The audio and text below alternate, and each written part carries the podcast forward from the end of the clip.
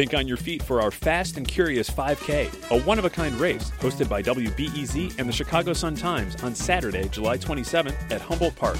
More info and early bird registration at wbez.org/events. Hey, Reset fam, it's Sasha. Before we get to the recap, I want to let you know that Reset officially has its very own newsletter. Our digital engagement producer, Claire Hyman's been working hard behind the scenes to craft this awesome newsletter that you can get in your inbox every morning. So catch up on the big stories and join the conversation by going to wbez.org slash reset and entering your email. All right, on to the show. I'm Sasha Ann Simons, and this is WBEZ's weekly news recap.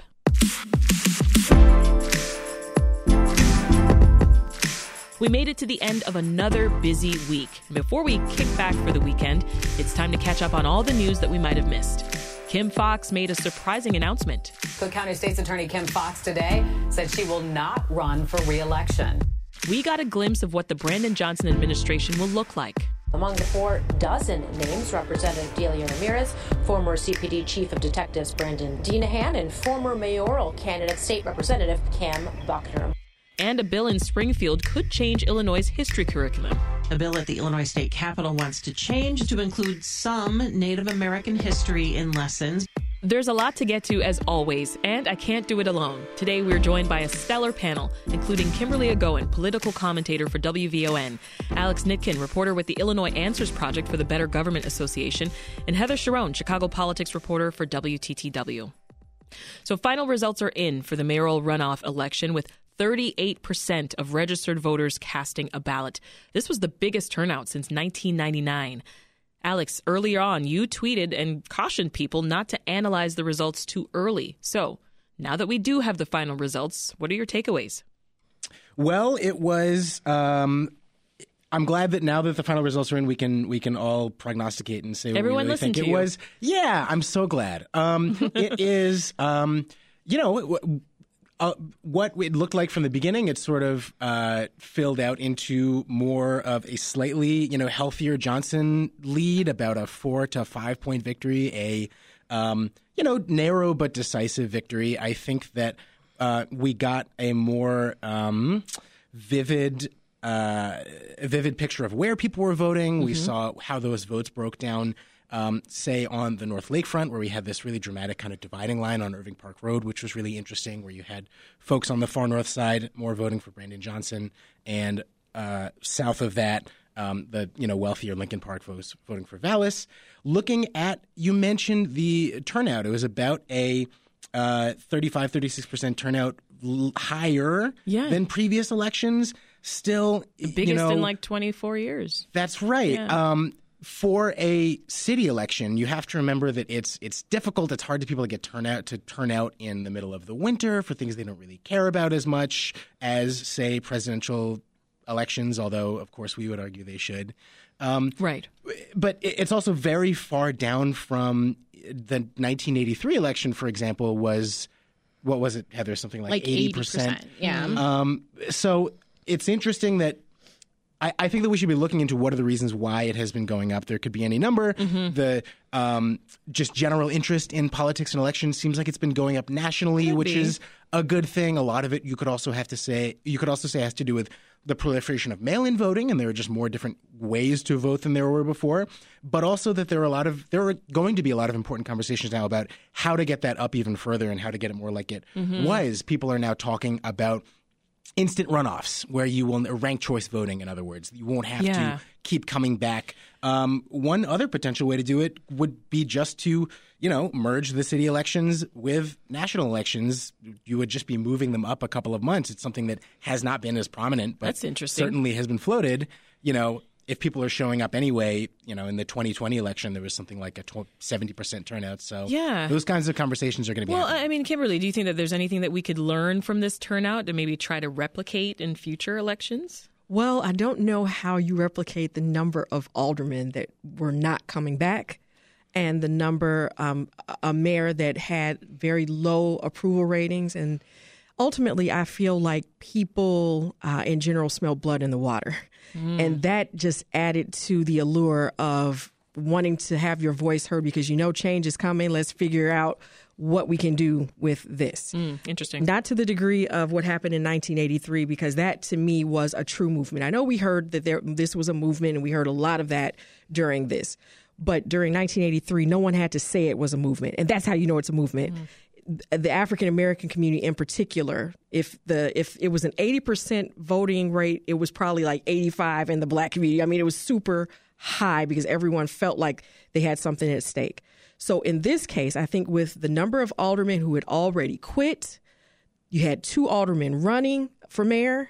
Um, well, not in the runoff, of course, Right. by the time you get to that point, but you're able to see that there is going to be major change in city council that you have not seen in or in in, while. generations. Yeah. So I think that that had a lot to do with it, and you did have major organizing. The the one of the main, of course, candidates for mayor, Brandon Johnson, had the support of major organizations and knew how to organize and knew that you want to make the umbrella larger to bring more people in. Yeah. And anytime you do that, you're going to have more participation. Well, Mayor elect Brandon Johnson has named his transition team. And, and one of the criticisms of him as a candidate, people talked about his relative lack of experience at this scale. Uh, but he did have supporters along the way, including West Side Congressman Danny Davis, who said that he trusted Johnson to, to build a team. So here's more of what Davis had to say when he endorsed Johnson for mayor. Brandon Johnson has the talent, the skill, the ability to group around him all of the experts that he will need in every area. So, Heather, what are your initial reactions to, to the team that Johnson has appointed here? Well, they're going to have to work fast because Brandon Johnson takes office in 17 days. So there is literally no time to waste. And the transition subcommittees that he has put together are significantly more broad than that which we saw from Lori Lightfoot back four years ago. And I think that that is an indication that Brandon Johnson feels like he comes in with sort of a broader mandate. So we talked ad nauseum during the election about public safety and crime and violence, but there are a whole host of other issues that Johnson wants to tackle.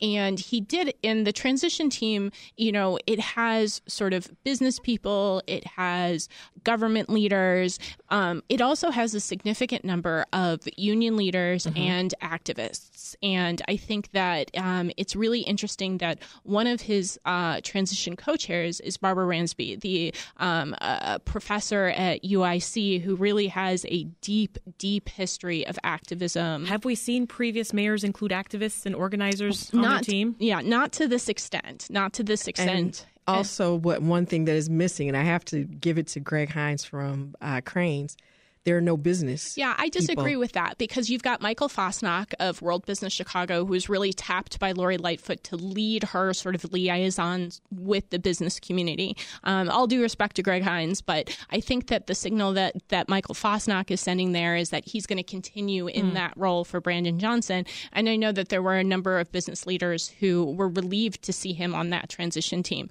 I, I focused on the presence of um, former chief of detectives Brendan Deenihan and Robert Boik on the transition team. That I think is an indication that um, Johnson is not looking to sort of wholesale overhaul the police department, but is willing to look to people who have deep experience in that department and mm-hmm. listen to them in a way that I think many of them felt like Lori Lightfoot and former Superintendent David Brown did not. But let's go back just really quickly, though. When we're talking about business, when you've seen other transition teams, you have got people who literally that is what they do. I'm not talking about someone who is appointed by the mayor to work with the business community.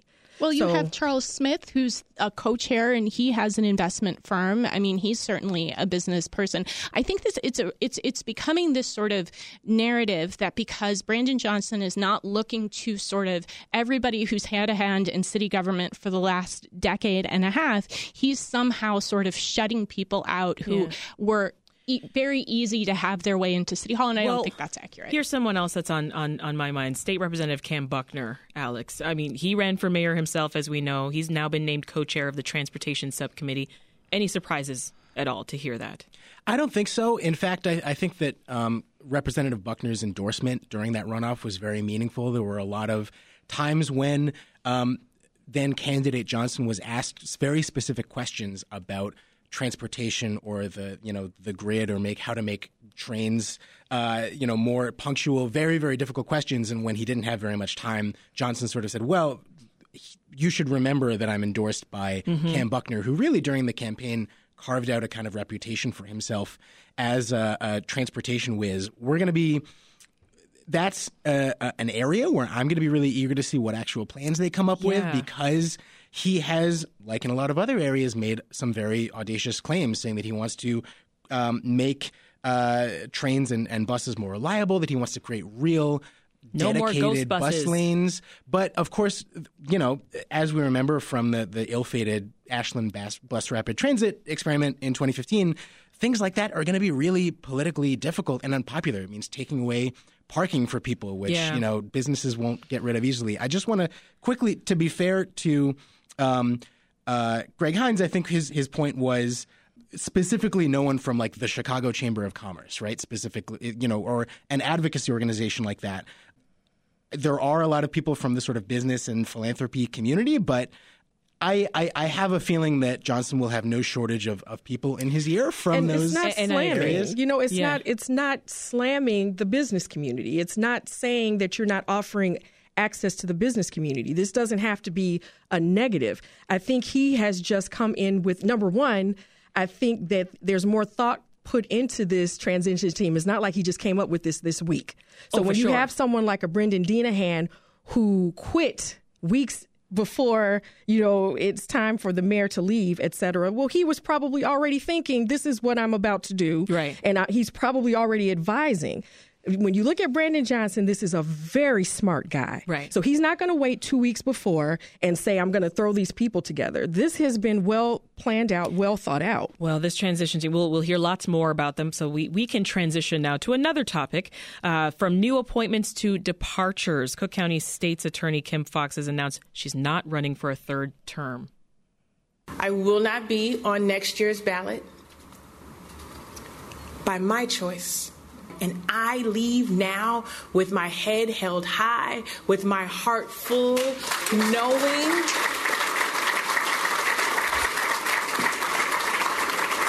that better days are ahead.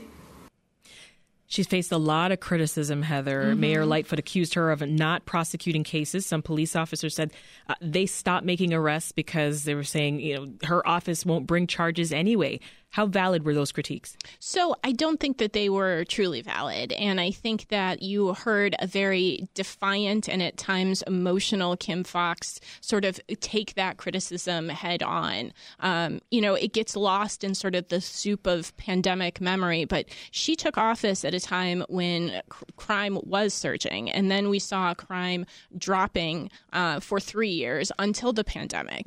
And her point during that speech was look, if I wasn't responsible for the drop those first three years I was in office, I was not responsible for the surge um, in the next three years, especially considering that there was a global pandemic. Which which isn't to say that Kim Foxx was not elected and did not um, implement significant changes to how the criminal justice system in Cook County works, because she did. She stopped prosecuting uh, shoplifting cases when it was less than five hundred dollars. She made felony shoplifting charges only when there were you know good you know goods of a thousand were taken or there were a number of other charges. She also spent a significant amount of time and political capital on overturning wrongful convictions. And Cook County is the wrongful conviction capital of the world, a um, ignominious uh, uh, uh, st- statistic that we should all be ashamed of.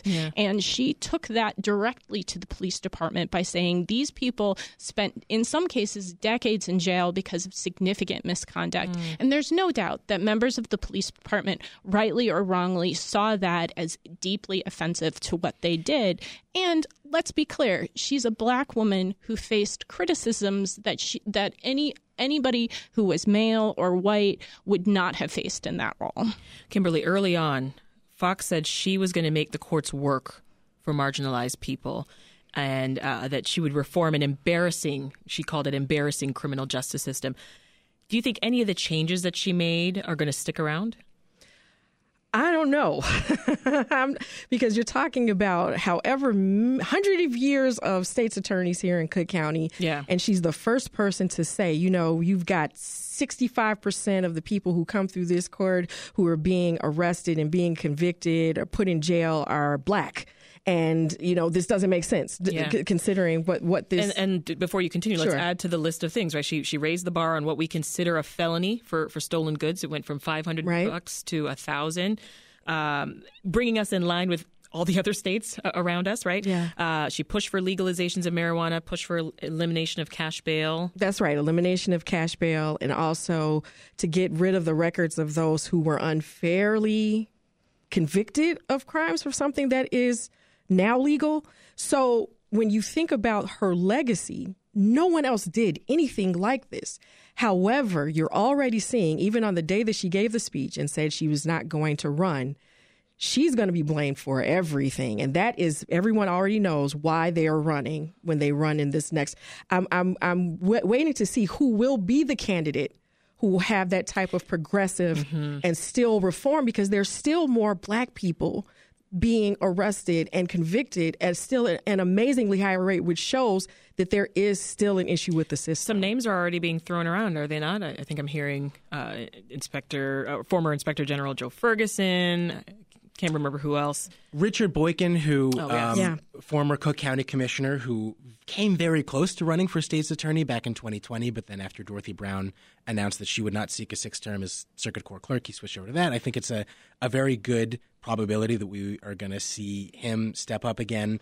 Um, and it could be a pretty crowded race, but yeah, I think the question now is who is going to take up that mantle alongside, you know, um, who would be supported by, say, Toni Preckwinkle, Brandon Johnson, or or even Kim mm-hmm. Foxx herself to try to continue that legacy of continuing to try to turn around that aircraft carrier of turning a prosecutor's office into an instrument for criminal justice reform. It's a really extraordinary challenge, especially when you're an easy scapegoat for right. mm. all of the violence that's that is happening. Yeah. Um, that's something that we really got to hear her her go into and dig into a lot of her frustration in this speech. You can mm-hmm. tell that she was getting a lot off of her chest that she had been holding in yeah. for several years.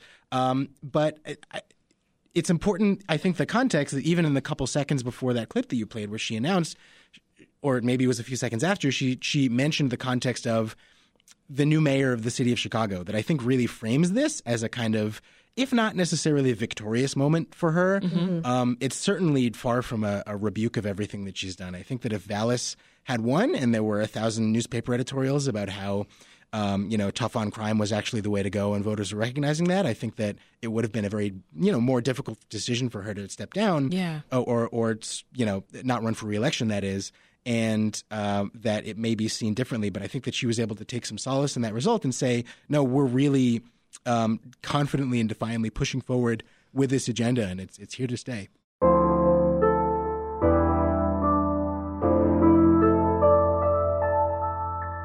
Republican Senator Rand Paul of Kentucky took aim at Lori Lightfoot on Twitter. This was over the mayor's COVID vaccine mandate. Last week, a judge ruled that city employees who were fired for refusing to comply with the vaccine mandate must be rehired and given back pay. And Senator Paul tweeted, quote, Gotta love it when petty tyrants are given comeuppance. So this was quite the punch from the senator, who not only isn't from here, but also took aim at an outgoing mayor. What are your reactions? Well, I think it's a little bit unfair. And um, what happened was is that the uh, you know a complaint filed with the Illinois Labor Relations Board found that Lori Lightfoot did not properly bargain with several unions that represent city employees. So the board did not say that she did not have the power to impose a vaccine mandate. They said essentially that she did a poor job of it. And I think that there is probably something to be learned about sort of her legacy as Chicago mayor, mm. that that's where we are right now. Um, but um, there's no doubt that it was sort of a, a, blemish for the mayor. She she she imposed this. She faced significant pushback and criticism.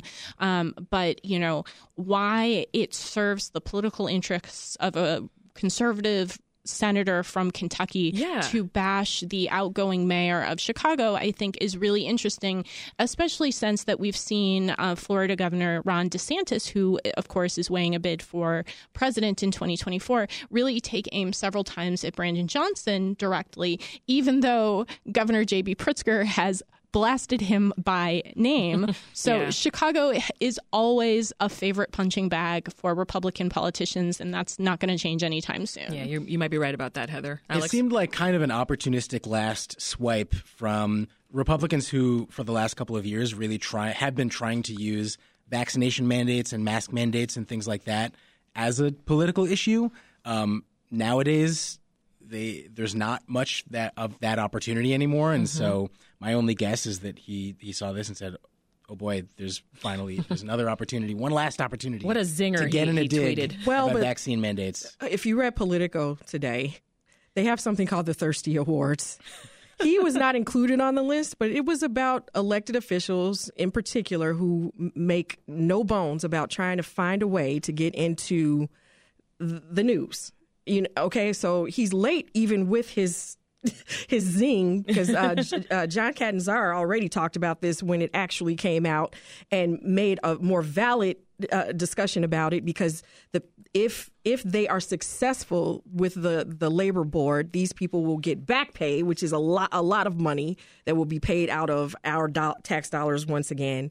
And um, have their jobs again. So, I mean, these these are larger, real issues Yeah. dealing with uh, the consequences of whatever happened during that time. I'd also like to point out initially the mayor was leery to even close a bar during COVID 19, didn't close the schools. If you recall, the governor had to come in behind her twice to close those things. She said, We're not closing the bars for St. Patrick's Day. He said, Yeah, they're closed. We're not closing schools. He said, Yeah, we're, they're, we're, they're all closed. So, in, in many cases, whatever she did during this pandemic, she was damned if she did and damned if she didn't. Oh, interesting. The judge ruled that uh, impacted city employees not only be reinstated, as I mentioned, but be given back pay with 7% annual interest. Big win for unions. Which ones were pushing for this overturning of the mandate? So this applies to um, AFSCME and um, a coalition of unions that include sort of IBEW and and sort of who bargain together uh, collectively. Um, so this isn't final yet. So the city has a month from the decisions day to appeal. So this is another issue that the mayor elect is going to find on his uh, desk in the leftover pile. And it will be very interesting to see whether Johnson sort of challenges this decision or if he seeks to come to some sort of settlement with these employees. And I, I should point out that even though um, the police union president, you know, celebrated this decision, it does not specifically apply to the police department because they did not were not part of the group that filed this complaint. They have a second similar complaint pending to this, um, but you know, there were also no police officers who were terminated because of the vaccine mandate. I want to switch gears now to, to Springfield, folks. So there's about three weeks left in the Illinois General Assembly's spring session. Lawmakers have been busy with a whole slew of new bills this week, uh, several around education and literacy. So let's focus on those. Uh, lawmakers want to revamp how reading is taught in schools, and they want those changes ASAP. Uh, we talked about this on the show yesterday. We, we learned only about one in four third graders are actually reading at grade level in Illinois. One in four. Any surprises? I thought it was lower. I, I'm I'm being honest. I thought I thought that the number was It even was lower one in than that. three before Yeah. 2022, and then it, it became it dropped to one in four, which Mm. I mean, not good.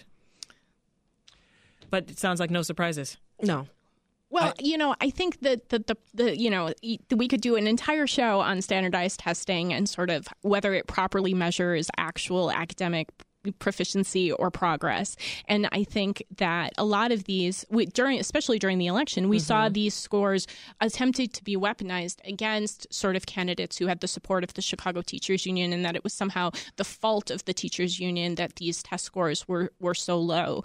Um, you know, I think that the util- the ability of state officials to sort of look at these scores and then take appropriate action to sort of address whatever the actual problem is, I think is significant significantly limited. And, you know, on a personal note, one of my earliest political memories was being a Chicago public school student and hearing the then Secretary of Education declare that the Chicago public schools were the worst school district in America. Mm. And I just remembered um, even as a tiny baby, being completely incensed by that sort of, yeah. you know, tar and brushing of an entire district because we know test scores correlate directly with socioeconomic status. Absolutely. We know it correlates with resources and the ability to have a counselor in the school. And I just I, I worry that when we focus on test scores, we sort of focus on just a very narrow sort of part of what's actually happening in our mm. schools. Well, Alex, uh, the Illinois State Board of Education it says there needs to be a serious overhaul of the way that reading instruction is done. Uh, several bills would require ISBE to to create a literacy plan for school districts. If passed, that plan would have to be adopted by January 2024. So that means during the next school year, uh, it seems to, to signal there is a real concern in Springfield and from the Board of Education just around the state of literacy in Illinois, to, to Heather's point. Oh, absolutely. I think that it's a really difficult conversation because, I mean, to, to Kimberly's point, there are real failures there. This yeah. is something that really needs to be addressed. When people said that you know, and is it oh, like now we're finally failing. taking it seriously? Is that well, right? I mean, that's the other part of it. Is that it, to, to Heather's point, how much utility is there really in naming what you're seeing as the failure, or I think the real danger is branding something as a failure and saying it's it's irredeemable or, and just needs to be yeah. completely changed because then at that point it can become sort of pathologized or self-sustaining, and then it can be harder to to fix. I think that it's worth bringing into this conversation that. Um, the Chicago Public Schools Board of Education has decided that they're going to phase out their um, school rating system, the you know level one, level two, level three, which really had crystallized and had a huge impact on these schools' abilities to attract parents, especially as school choice became such a bigger factor yeah. in who was going where. Um, and the Board of Education has has been basically came to this conclusion that what that was doing was just further entrenching and sort of dooming the schools that had already had poor reputations. And so, I mean, it's extremely difficult. It's another one of these seemingly intractable problems that is going to be yeah. landing on you know the legislature's desk, but def- definitely the incoming mayor's desk. Yeah. Um, especially as he is going to be presiding over a transition to an elected school board that he was one of the at the forefront of fighting for, but now he might see things get you know a little um, uh, messier in the administration of that school system. Yeah, uh, and we'll now. talk more about that actually a little bit later, Alex. But before we move on from this topic of schools, I do want to touch on one more bill working its way through Springfield. It would require Native American history to be taught in Illinois schools. So we talked yesterday with Andrew Johnson. He's on the board of the uh, Chicago American Indian Community Collaborative. And uh, this is what he says he wants teachers to unlearn in this process of teaching Native American history we do have Native American Heritage Month, and it seems that that is the only time that our history is addressed, or even uh, where we are seen as citizens here. So we would like to let people know that, my goodness, we're American Indians uh, 12 months out of the year. Kimberly, do you remember what you were taught about this history in schools? Well, not much. Wigwams, you know, things like that. I mean, you weren't it was not a, a, real focus on it, except around Thanksgiving when you found out about the Pilgrims and their how they learned about corn from Native Americans. So I mean, it's unfortunate that we're still at a point that we have to figure out how to acknowledge the contributions of all people who have shown um, or who have built the country and mm-hmm. shown each, all of us what what what hu- humanism looks like. And to um, his point, throughout the year, through, throughout the year, not, not just, just in the special, month, because any any one of the groups, African Americans are still saying the same thing. Right. Latinos are still saying the same thing. It's last month was Women's History Month. That's when you realize, oh, there are women.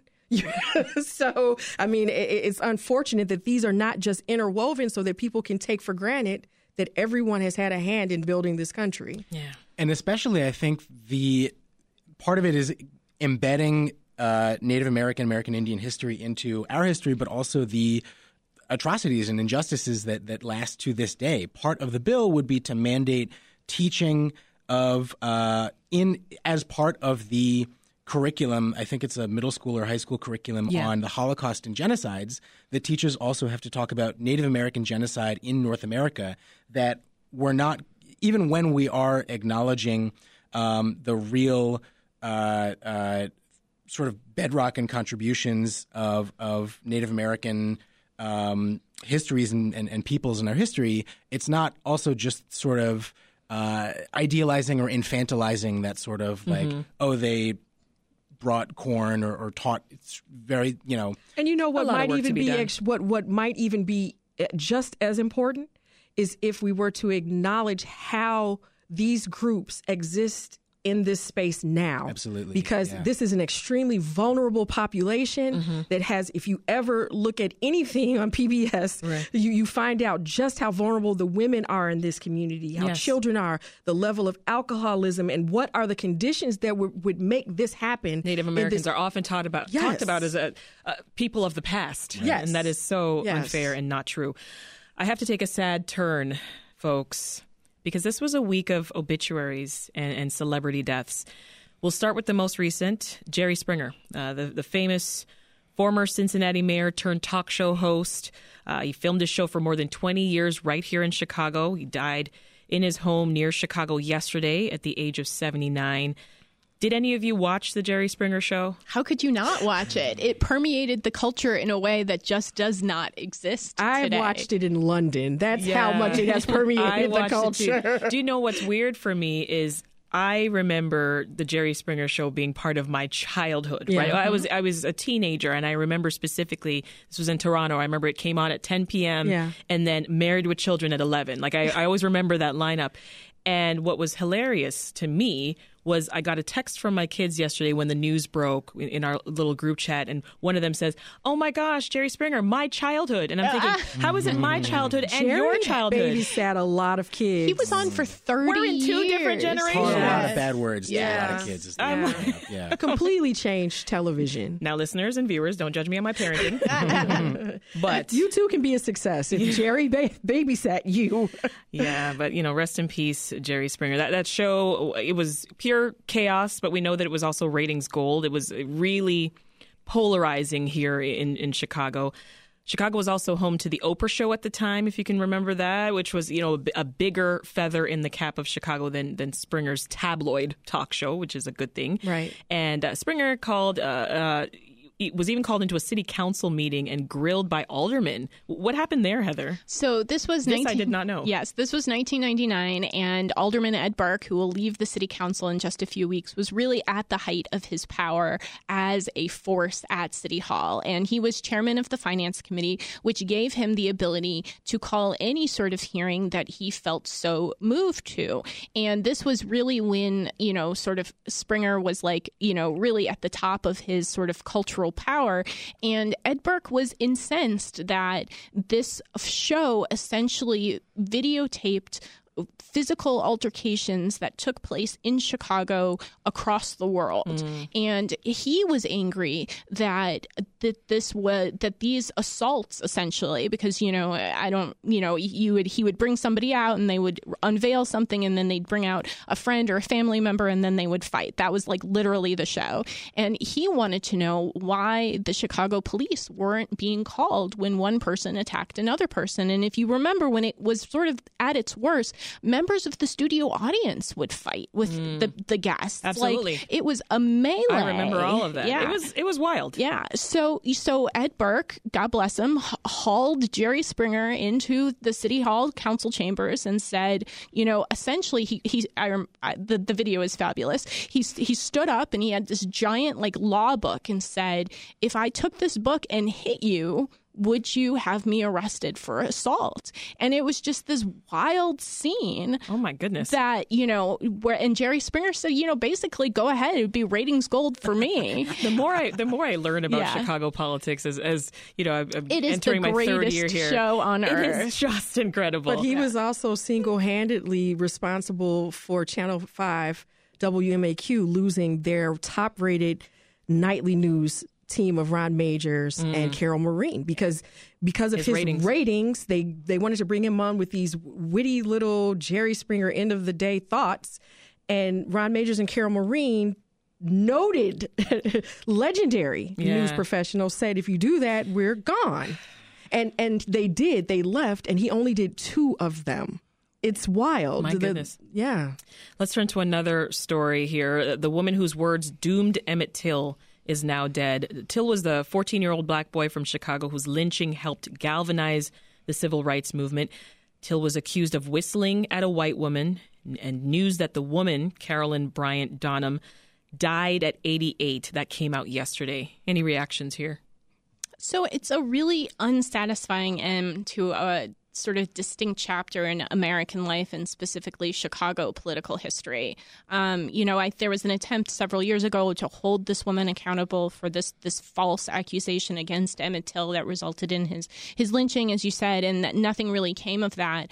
And I think that at least the Till family um, held out some hope that she would be somehow held responsible. And I think it's an indication that our society and our criminal justice system is Yeah. still remains unable to hold people who weaponize whiteness and their privilege in in that way. And um you know it's just it's just one of those moments that is so fraught. And you know there's even a significant amount of reporting that, that alleges that she was present when till was was murdered. And the fact that there will be no justice for his family i think is None whatsoever. yeah, it, it is painful, and I think that it's one of the reasons why his family is working to create um, a museum in the in his home in Chicago, and I think that they hope that really the best that they can hope for now is to continue to tell the story, and that you know in, in a way that most deaths aren't. His death was not in vain. Right. And, and like we said, the, the death of Emmett Till, it, it electrified the civil rights movement. But speaking of the civil rights movement, uh, uh, before we take a pause, I got to talk about another uh, person that we lost this week, actually a legend. Harry Belafonte, who's a, a civil rights leader in his own right, died at the age of 96. What part of his legacy sticks out to you, Kimberley? Um, I think it's the quiet support that he offered to those who. So, if you ever spoke with him, he would tell you he was not really an actor who was involved in civil rights. He really was a civil rights leader or a civil rights person Yeah. who happened to be an actor or happened to be an entertainer. That came first That came- the, uh, the what he Hollywood would have done. Right. Yeah. That's what he would have done. So, the quiet way in which he supported those who this actually was entirely their life. You come to find out that he was involved in, you know, Mar- Dr. Martin Luther King Jr. and his wife didn't make a lot of money because of their involvement and because being a minister. Well, he basically helped their families live. He offered money to get people out of jail. He made sure that they had money for food and those types of things. He, and it went well beyond what we call just the civil rights movement, what we know as the civil rights movement of the 1950s and 60s. It goes into apartheid. It goes into, he had a definite stance on Cuba. He thought that we needed to get rid of, you know, all of the restraints that we had with our relationships with Cuba. It was really well rounded and and forever. So what he was 96 years old. I mean, there wasn't a time that he wasn't advocating for something to mm-hmm. try and make the world better to the degree of talking about even politics in the 21st century, the, of the Obama administration, or Condoleezza, how he felt about African Americans who served under George W. Bush. He had very strong feelings when he thought that someone was not representing the little man or representing the needs of bl- the black community. So it's something I think that people should really take a look at. It goes beyond the Banana Boat song, even though that's what a lot of people know him for. Yes. Of course, those those things and and Carmen Jones, you know, those those types of things that we see the, uh, uh, on the billboard of our minds. But it, it's really quite interesting the life that he led. Right up until even just a couple years ago, he was in um, uh, the movie BlacKkKlansman, the Spike Lee movie, Yes, where he that's right. had uh, very, you know, a short but very powerful cameo. As at that point, he was what ninety one or ninety two years old. Yeah. Really, through the course of his life, just an incredible and very legacy. accessible here in Chicago. Yeah. uh, Doc, uh, Reverend, um, excuse me, Father Michael Pfleger um, always has these talks during, for example, Black History Month, and he was a guest, uh, probably several times, to come and just discuss his life and also discuss what he felt people should do today. be home to me. Oh, island in the sun, ill to me by my father's hand.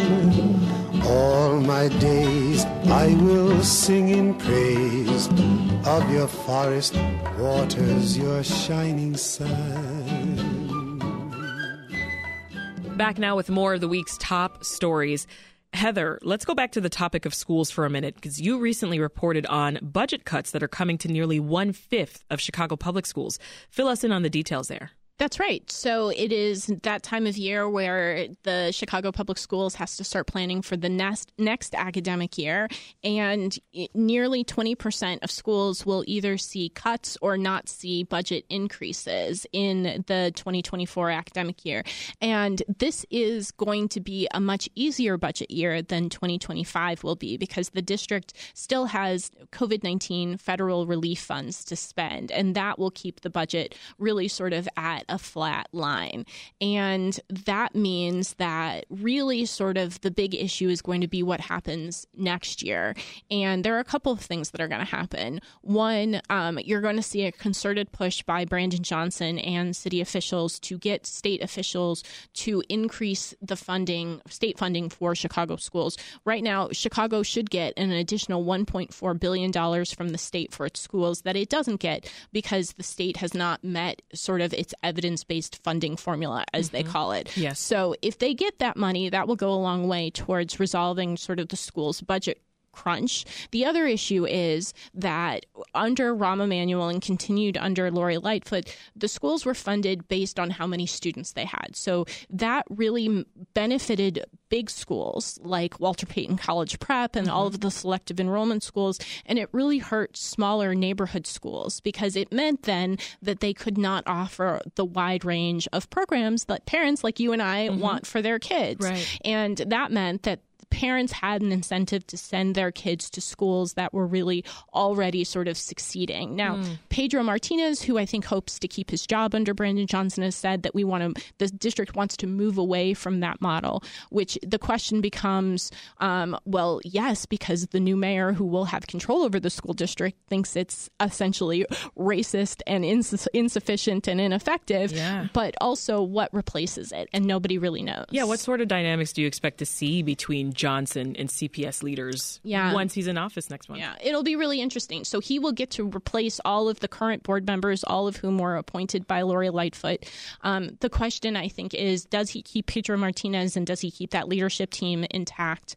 And if he does, and you know what sort of changes is he looking to make before that sort of hybrid board takes place so for there's going to be an interim board where part of it will be elected starting in 2025 mm-hmm. and part of it will be appointed you know sort of how does that all shake out and is he willing to dip into the city's budget mm. to help the schools keep afloat if the state doesn't come through. Mm. So there are a lot of moving pieces. It's going to be interesting because, um, you know, there is word that there will be some people that he keeps. And I don't know about if it will be C- with CPS.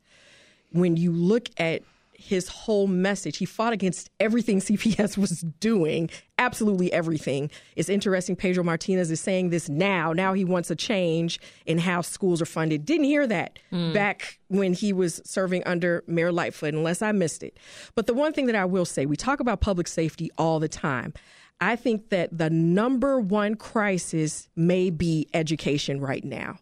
When we see children um, running wild in the streets, can they even read?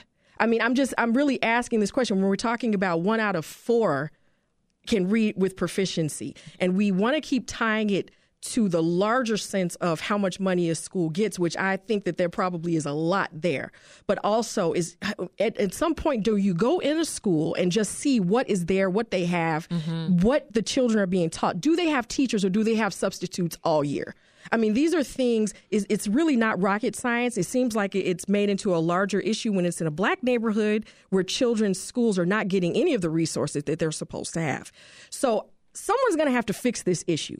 And Brandon Johnson, he's the mayor elect. He ran on education. He's going to make sure every neighborhood school has what it's supposed to have now is the time that we're going to see what actually happens yeah. with this because people don't want to hear excuses anymore. Oh, for sure. Well, we are winding down, folks. I got to turn to if nothing else, I got to talk about this bird watch here. It's officially piping plover season in Chicago. Plover pandemonium, I believe. I tried to coin it on Twitter. Yes, WTTW. It's one of your, your top trending stories right now. The love triangle that's brewing at Montrose Beach. Uh, just, I'll give a quick synopsis here. Uh, Imani. Piping Plover Imani is a 2021 chick of the beloved lovebirds, as we remember Monty and Rose. Um, now, Imani's back. He is joined by a hoped for female, but has competition in the form of a mystery bachelor. Have you been paying Jerry, attention to this? Love Jerry, triangle Jerry. just dropped. They don't have Have you been paying attention, Alex? only a little bit. I mean, the two new chicks don't have names, right? Right. no. In fact, I do mystery have bachelor. suggestions. Thank and- you for asking, Sasha. Um, they could call them Cappleman and Clay No. in honor of the outgoing and incoming 46 word older people. Three people would get that joke, and I am one of them. Uh, the, it's worth it. They could call them um, Green Millie and Carol in honor of two of the oldest and most prestigious bars in Uptown. Sure. Okay. Or uh, in honor of um, Uptown's you know history of housing organizing. Um, one Northside Nancy and the Plover North presented Side by Cedar Nancy. Street. I can't. Oh my god. I mean, they've got quite the crowd of photographers and bird watchers. They they are celebrities. Yes, at this they are. point. All right, we'll have to leave it there. I, I wish those birds the best of luck. Heather Cherone of WTTW, Kimberley Egonmwan with WVON, and Alex Nitkin of the Illinois Answers Project for the Better Government Association. Thank you all.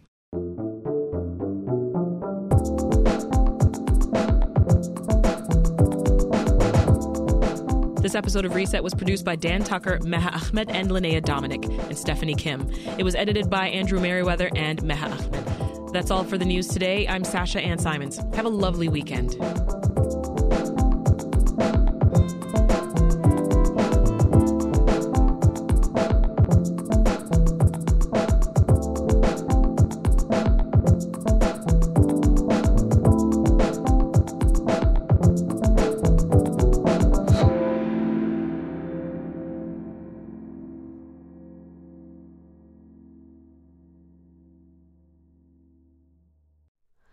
Hi, it's Terry Gross, the host of Fresh Air.